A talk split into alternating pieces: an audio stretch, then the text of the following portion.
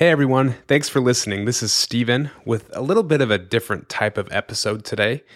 If you've listened to any of my previous episodes, I always ask the same question at the end to whoever I'm interviewing. The question goes something like this Imagine that you were sitting one on one with someone who was just starting off in their career, or maybe someone who was early on in their career, and they asked you a question about success, both how to be successful and what is success. You know how how would you answer that question? And i'm not saying that the people i interview on this podcast have all of the answers to that question but i feel like they're going to give a more insightful and thought out answer than your average person. Because most of these authors have spent a lot of their life's work helping other people to be successful or researching successful people so the answers that they give are quite insightful. So, with that, let's now hear from Sean Covey, Ken Blanchard, David Allen, Greg McKeown, and Angela Duckworth on this question of what is success and how to be successful in the context of someone asking it at the beginning of their career. And again, I want to say thank you for listening to this podcast. If you like it, I'd appreciate it if you subscribed and left a, a rating and a review. You know, I, I listen to a lot of podcasts and I always hear people, you know, say that. They say, hey, if you like this podcast, please leave a rating and review. And most of the time I don't do it, but now that I have my own podcast, I find myself wanting to rate more podcasts because I, I I now see being in that different role of actually having the podcast, what a difference it makes. So um, yeah, if if you have time and if you like the podcast, I would truly appreciate it. But again, no pressure. Thank you for listening. So let's let's go first and hear from Sean. Good question. Well, my advice would be um, a couple things come to mind. One is I had uh, a mentor of mine when I first started work, and um, he was much older, and I'd say very successful and he he I was going on a ride in his car with him, and he had a really nice car, and I was admiring his car. and he said, he said, Sean, he said, don't neglect your family. He said, uh, I did for a while until it caught up to me, and I I've now made adjustments. So I'm not doing it anymore. But he said, um, don't don't balance your family while you're trying to ex- excel at work don't neglect your family. Um, I said, yeah, yeah, I know. He goes, no, I mean it. I mean it. I don't think you know. It'll, it's so easy to get get caught up into into success and achievement at work, and I don't think you know. I'm just warning you.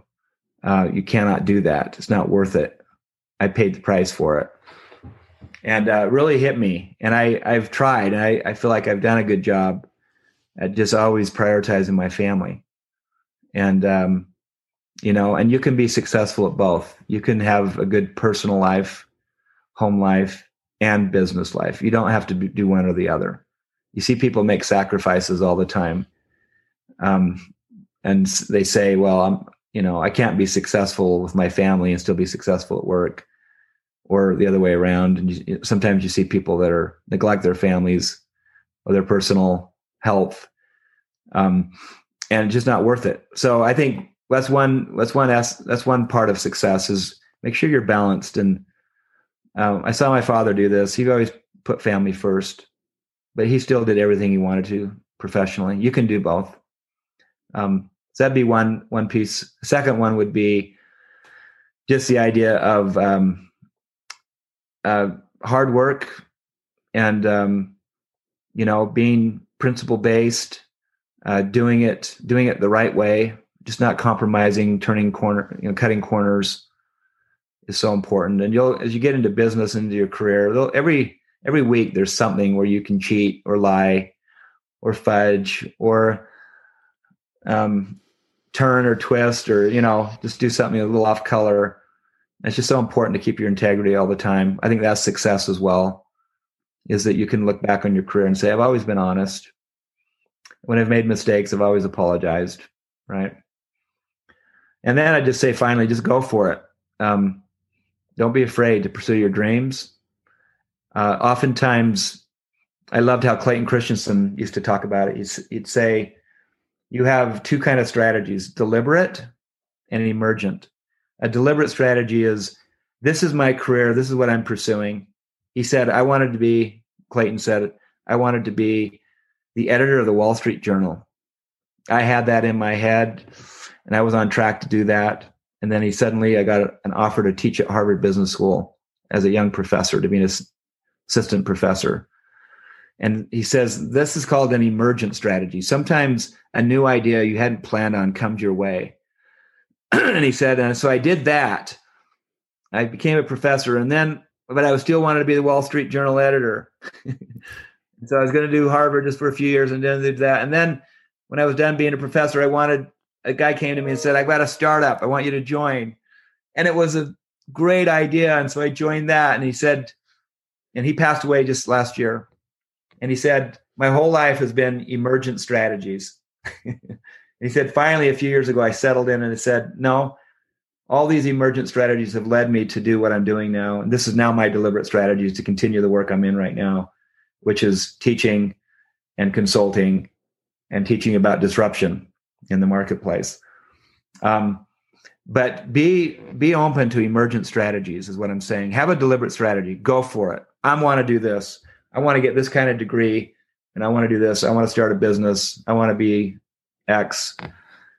Keep your family balance, don't compromise but be open to emergent strategies so my daughter um, your cousin rachel passed away eight years ago and uh, we didn't expect this she was 21 uh, it was a real tragedy for our family.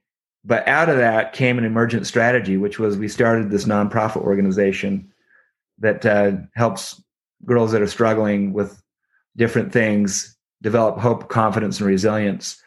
And now it's a it's a big nonprofit organization. It was a, an emergent idea, right? So be open to things that come your way that might knock you off the course that you're on for something better or something that's hot It's a wave that you ride because suddenly there's a big wave and you're going to take advantage of it. So that's a long answer to your question, Stephen. Sorry.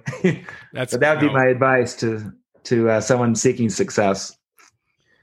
Well, it's interesting. Bob Buford, as a friend of mine, started a thing uh, where he was teaching people the difference between success and significance. And success has all to do with results and all. And some people think that who they are is all their results and their titles and their accomplishments and all. And significance is really what have you done to serve? What have you done to help other people uh, win? And uh, and if if you focus on significance, it's amazing how not only will you help other people win, but they'll help you win. And as I've said, it ends up to be a win-win. And so that my my big advice to to uh, people who are just starting is to, as I said, just get out of your own way and just to realize that uh, you're really there to serve your people, not for them to serve you. And uh, when that happens, boy, uh, you're gonna you're gonna get it. It's the uh, Steve, the greatest organizations I've been involved in realize that their number one customer is their people. And if you take care of your people, empower your people, love on your people, involve your people, then they will go out of their way to take care of your number two most important customer, which is the people who buy your products and services. And then they'll become raving fans of your organization, become part of your sales force.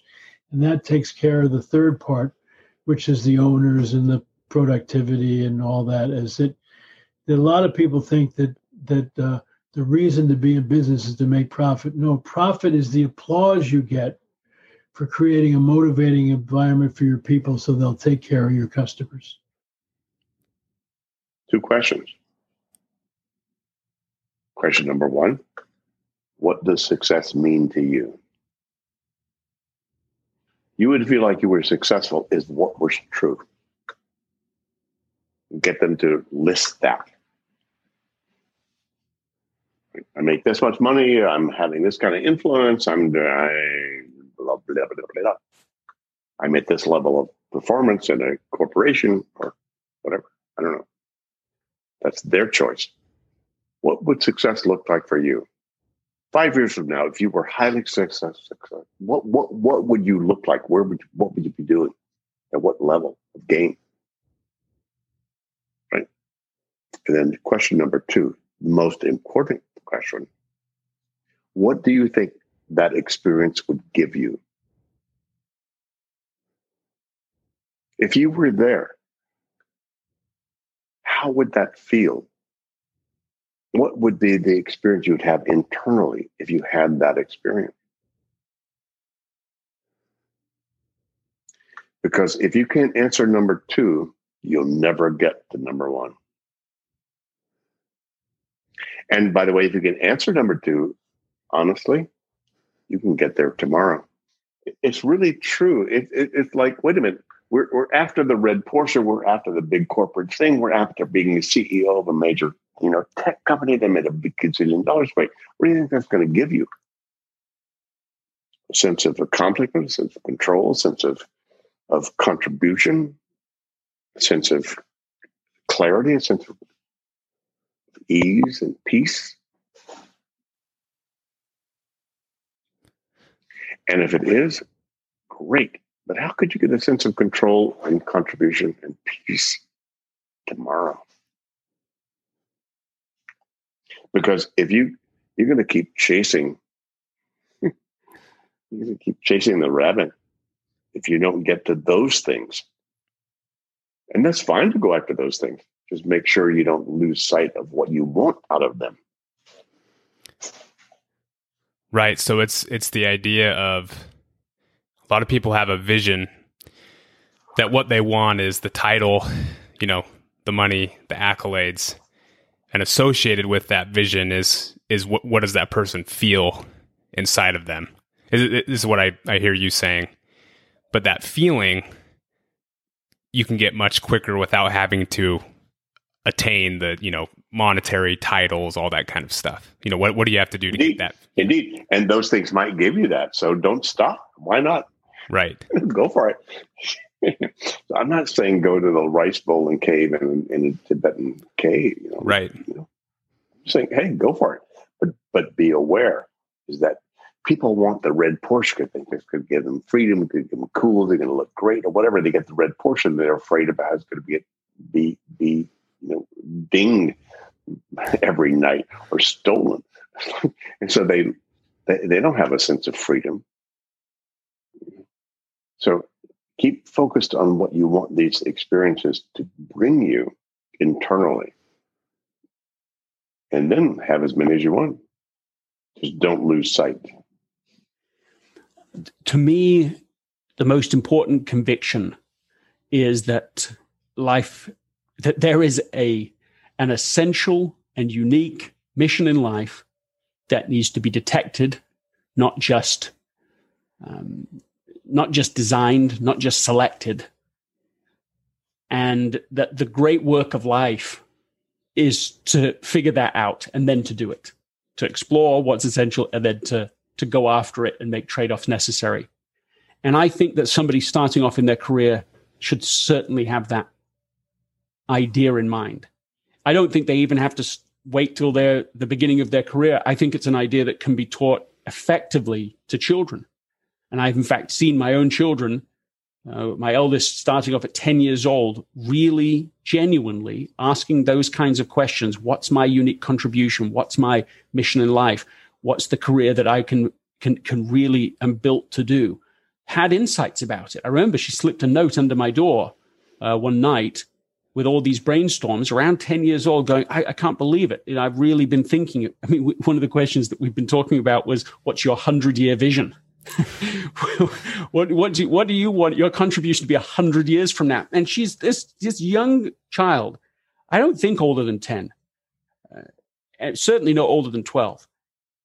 Is is really not just asking those questions, but getting insights, and it hasn't changed since. I mean, she she wanted to be a director then, and so since think of the advantage that here she is now just seventeen, but she's already at community college, graduated high school a couple of years early now, at community college, doing media arts, applying to university as a, you know, basically as a transfer student in her chosen area of expertise. She can, she can go and has done internships. I mean, I hadn't done any internships at that age. I hadn't I wasn't anywhere like that level of clarity. So I think that there's never an age too young to think about that and to keep coming back to it.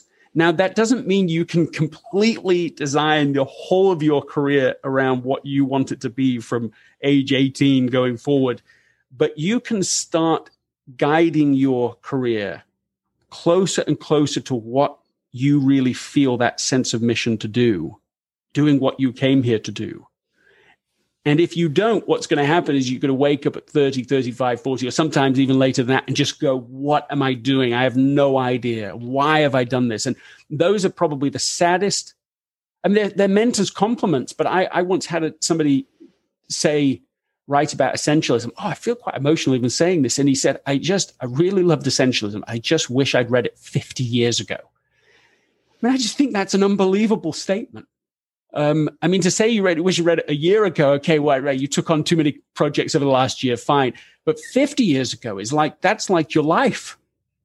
And so I just think this is, this is the, the idea to, to begin with. Start off this way uh, and keep coming back to it so that you don't get to the end of your career and then the end of your life and find, my goodness, I wasn't even pointed in the right direction. Um, here's what I would say. I would say, you know, you want everything to be perfect and you think it's going to be a, a straight line if you get everything right and you do everything that you're supposed to do. But, um, but there are going to be, first of all, times where you're, you're, you're not sure that you're making any progress at all.